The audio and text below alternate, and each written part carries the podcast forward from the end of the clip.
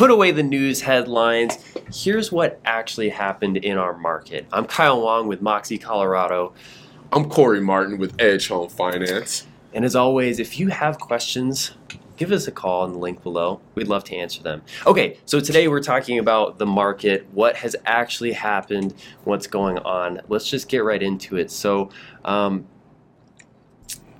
as you guys may remember, I closed on a house in January with some clients, and that was a time when interest rates were higher than what we were used to back in probably 2022, or at least early 2022, floating around 6.5%. 6.5%. I'm so glad you have that pulled up. And so my buyer was very particular. She moved from California. She was looking for all this stuff. She had a very particular price range, wanted a particular payment, and that was great. You know why? Because not many other buyers were in the market yet. There was still a ton for sale, or a ton compared to what we usually had. And she wanted this, that, and whatever. And so again, as you guys may remember, we came in like $11K under asking. We got a free home warranty, HVAC service and repair, new windows, radon mitigation system, all the things that you could want in a house. And seller signed off. They agreed. Pretty quickly, right? Like as far as like your the negotiation process, was there a lot of back and forth there, or no? It was kind of like so. Sounds like the seller was pretty motivated back in January. Absolutely. Yeah, and they were just like, pretty much I'd send it over a text letting them know, hey, we just sent over the inspection objection. And they're like, cool, wouldn't hear back, would just get emails that I got signatures. I'm like, okay, I'll take that. And so fast forward to today, just for some context, I've got 5 deals currently under contract. And one of them, man, our clients had gotten beaten out a couple of times. So we are going in on a deal where our buyers are more than qualified for the house that they want. They've got cash to put down. They're ready. They're willing. They're able. They're all the good things that you want.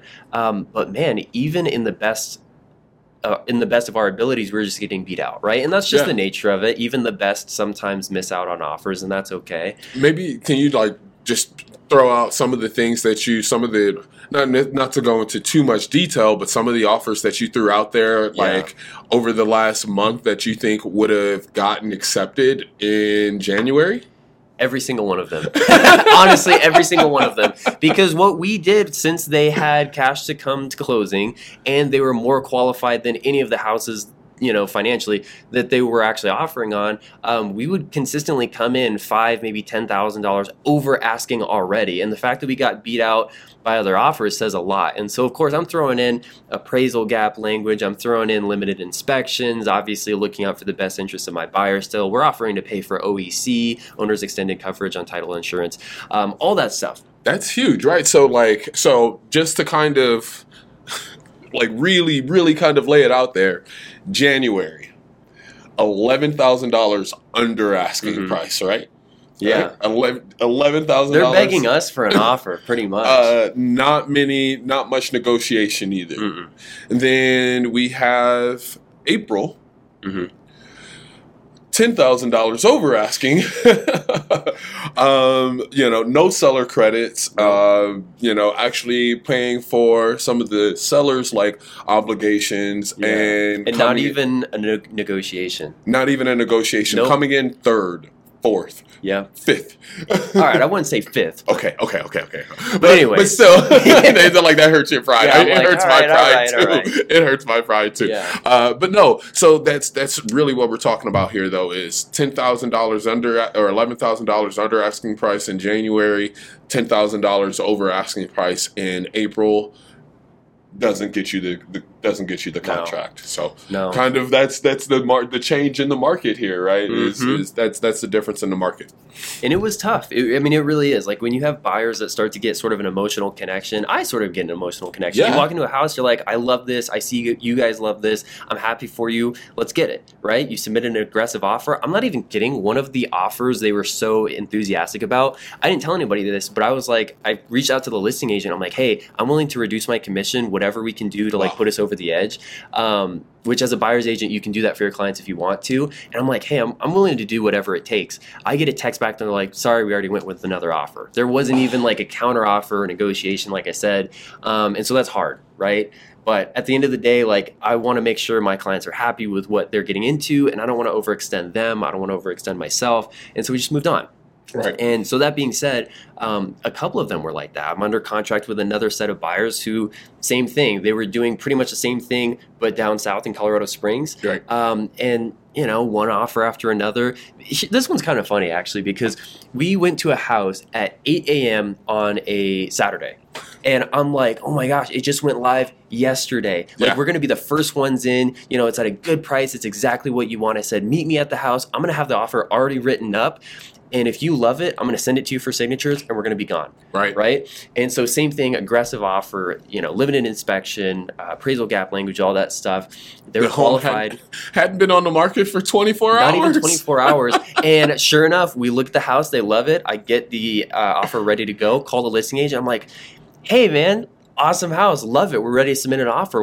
What's it looking like? And they're like, oh, yeah. Well, I mean, we've already got a couple offers in hand. We've got a ton more showings today. And I'm just like, man. So it's a busy market right now, right? Yeah. Right? So to say the least. In Q2, things are busy. Obviously, you're busy. 5 buyers under contract. It sounds like, and from your experience and what I'm dealing with as well, it feels like there's just more people in market to not only sell their home, but also purchase a home. Yeah. You know, from what I'm seeing on my end, I'm seeing more people willing to put in an offer, right? So in January, it was a lot of humming and hawing about, okay, so we get you through the qualification process, or, you know, like 1 foot before the qualification process, like, oh man, I only need, you know, you to cross this T and dot this I, and, you know, make sure your supervisor, you know, a letter from your supervisor saying that, you know, you're not going to be fired in 30 days or something like that, you know, very, very simple stuff. And people were a little reluctant. And I think that was part of, you know, all of the fatigue that folks had from 2022. And then we also had some information out there, or a kind of a big event that we saw happen in Q1, which we saw the Silicon Valley Bank and forgive me, there's another bank in New York, but two major banks, two of the biggest banks in America collapsed. Yeah. And so they weren't able to actually pay out, you know, or weren't actually able to pay out deposits to their clients. And that was a big deal in the market. We saw interest rates actually drop a little bit, but that wasn't the commentary in the market. Right. And so we still didn't see as much activity or many people signing up. You know, we didn't see as many mortgage applications. See, nobody talks about the good stuff, man. Right. Well, I think they talk about stuff. It can be good or bad, but they talk about it in a bad way. They talk about it in a negative way, right? And so versus us, you know, the guys, the Innovator, the Imitator, and the Idiot, we talk about things in a way of like, this is the good, this is the bad, this is the I don't know, we're going to see. Yeah, yeah, sometimes you know? It's just subjective. Yep, so... But yeah, I think that's what we saw here in Q2, or I'm sorry, in Q1, where, you know, buyers were a little more reluctant and folks were a little more scary to put in an offer. Yeah. A lot of humming and hawing. And so now we've seen folks get to a place where they feel very comfortable putting in offers. They feel very comfortable getting out there. I think part of that is there's more inventory in the market as we're coming into the summer months. And so more homes are on the market. There's more to look at, more to be excited about. Yeah. And the other thing is, like, I remember sitting here having this conversation, talking about our professional thoughts about what the market would come to in 2023, specifically in the early, you know, first and second quarter. And I mean, that's exactly it, right? We haven't seen the bubble pop. We haven't seen the market crash. And again, we've talked about things like potentially artificially holding up the market. But again, guys, if you're waiting, don't. Like, if you want a house, get it. But here's the thing. So we said we really think that buyer expectation and seller expectation are going to meet again. Yeah. And once they do, it's going to be a hot market. Absolutely. And once again, that's exactly what we've seen. So obviously early Q1, sellers were like, well, I like my old mortgage rate. I don't really want to move. Mm-hmm. And then buyers were like, I don't like this mortgage rate. I don't want to move either, you know? And so now when finally people have kind of met their expectations, they're like, all right, this is just the new normal, right? This is just how things are. And so now they're finally ready to move forward. And again, seasonally, as you guys probably know, spring, summer, hot, ready to move. That's when more houses go on for sale. That's when more buyers move in. Yep. And, you know, after seeing what we've seen, the market or the data supports that. It's just been crazy busy. Yeah. The one thing I think that hasn't happened when we talked about Q1 market updates or predictions was interest rates dropping into the fives. You know, I think that was like the expectations. Was dropping into the high five. Right now, we're around 6.5%, just under 6.5%. You think they still will? Yeah, I still think they will by the end of the year. It's just a matter of when. Based off of what we're seeing, you know, in the market as far as just the economy itself. Everyone in the market, everybody in the economy, the Federal Reserve, all of the pundits, CNN, CNBC, everybody believes that we are headed towards a recession. Some folks say that we are already actually in a recession. And in a recession, we tend to drop mortgage rates to kind of help curb the recession. I don't want to get too far down into like an economics class or anything like that, but you know, if most people agree that we're in a recession right now or we're headed towards one, you know, there's maybe one other factor towards that, then we will certainly see interest rates drop into that high fives number pretty soon. And we think that that's also the sweet spot for buyers as far as like interest rates go. It doesn't necessarily, you know, there's a big difference between, you know, 5.25% and 5.75%, right? Yeah. But to most people, all they see is that 5 and that's what they're comfortable with. Right. And so as well, 6 is like, ooh, that's a lot. I don't know. But 5, you know, 6.25% is, or 6 1/8 is, you know, too much. But 6 or 5 and, you know, 5/8, you know, or 6 7/8, I guess, it's just fine, you know, and so it's one of those things where people really feel much more comfortable with an interest rate in the fives than they do in the six. And so I anticipate that even if we see interest rates drop down to fives in the time period that would normally be a slower time, you know, coming into the fall or the winter, if we see interest rates drop within the fives, we'll still talk about artificially holding up the market. Yeah. I think we'll see that happen then, just because there's so many people that have been on the sidelines because of interest rates right now. Yeah. And so, you know, once they get to the fives, they'll jump back into the game. And, you know, even if that's in the summer or if that's in the winter, they'll still be looking to purchase. Yeah. Here's another thing that made me think of is have you heard of? I know you know the new loan leveling adjustments. Yes, absolutely. Do you want to just talk about that really quick? Because I have like a brief overview, but I'm sure you can explain it better. Yeah. So what's happened here is our government is saying, hey, look, like, we have to do more to be able to get people into homes. There's an affordability crisis. And so we're going to make some adjustments to say that to make it easier to get into a home. So based off of when you apply for a mortgage, there's certain factors on your application that are going to either qualify, disqualify, or add certain risks to your account, certain risks to your file. And with that risk, they're going to add maybe a bump in interest rate to alleviate that risk. So let's say your credit is at a certain level that, you know, is below a certain level that they'd like to see. Mm-hmm. There maybe could add 25 percentage points or basis points to your interest rates to alleviate that. What's happened is the government has said, you know, listen, we're going to adjust these rates. We've done that. We've adjusted our interest rates to alleviate people who maybe have higher risk, but it's a little bit harder for them to get into a home. Mm-hmm. And on the other end, some folks have complained that while they have alleviated or made things a little bit easier for those folks who have a little higher risk, some folks who may not necessarily have the same risk level are paying for the more riskier folks, right? And so what we've seen now is that the government has kind of looked at its policies and said, okay, is this sustainable? Is this the right thing to do? Mm-hmm. Is this the best way for us to keep up our economy? And is this the model that we want to go after? in order to help make, in order to address this affordability crisis. So, yeah. It's still in the works. We're still working on it. I ain't working on it.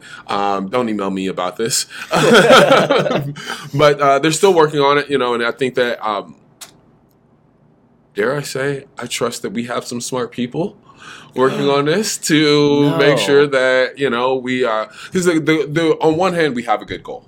Yeah. Addressing affordability. Yeah. On the other hand, we shouldn't make folks who necessarily have done everything the right way, have not had the credit challenges or the credit risk, those things. We don't want to punish them for making good decisions either, right, and having good financial habits too. Yeah. No, and you I think you said it right when you said it's good that we have now addressed the issue collectively, mm-hmm, and that we're going about it. I think it's the way that we go about it that a lot of people have issues with. And, I'm not going to give my opinion about it because A, I don't know, and B, it doesn't really matter. But, time will tell. Like, we'll see if this is an effective move or if there are tweaks that need to be made, which likely there will be with all things. But at the end of the day, I have heard this a lot recently. It's like, well, I've got like a decent credit score now. I've been working on this for a long time. That's great. Improving a good credit score to make it a great credit score is a lot easier and better for you than trying to fix like a mangled, really bad credit score. Right. And here's the other thing. People have said like, well, I'm just going to go mess up my credit score then, rack up a bunch of debt. Don't do that. It's still going to be much more expensive for you. Trust me. What we're saying is there's a little adjustment. It was explained to me like this. People with great credit scores or good credit scores are here, and people with bad credit scores are here. Maybe it shifted a little bit like this, okay? So don't drop your nice 700 down to like a 580. That's not going to help you. Don't do that. No. Keep working on your credit. I hope when I hear people say that it stays as a joke, because don't take that advice. Don't mess up your credit. Yeah, don't do that. So when we're talking about this in practice, right, the folks who are using these loans, I'll put it to you like this. If you're high credit, then a lot of times, not everybody, a lot of times you would qualify for another loan product that would not even make this a problem for you. Mm-hmm. Exactly. And that loan product that you would qualify for has great benefits to it that would not, that far outweigh the benefits to the other loan product for lower credit borrowers. Yeah. So that's it. Not everybody, but most folks, if you have high credit, you're probably not going for that lower credit loan product. Yeah, it's not, just doesn't. So yeah, don't mess up your credit just to get some benefits. I think some would say that is cutting off your nose to spite your face. Right? Is that the something saying? Like that? I can't say I've ever heard that, but yeah. So. Just talk to your mortgage professional. I mean, ask them about it, because more likely than not, this might not even affect you. Yep. But if it does, they're so minor that it's really just not that big of a deal. So yep. That's all. That's Q2. That's where we're at. That's what's going on. Yeah. If you have any questions about personal finance, real estate investing, please don't hesitate to reach out to me. I'm Corey Martin with Edge Home Finance. Yeah. And I'm Kyle Wong with Moxie Colorado. If you guys have any questions, feel free to give us a call. Yes, that is our actual number. You schedule a call with our phones in the link below. Thanks, guys. Thanks.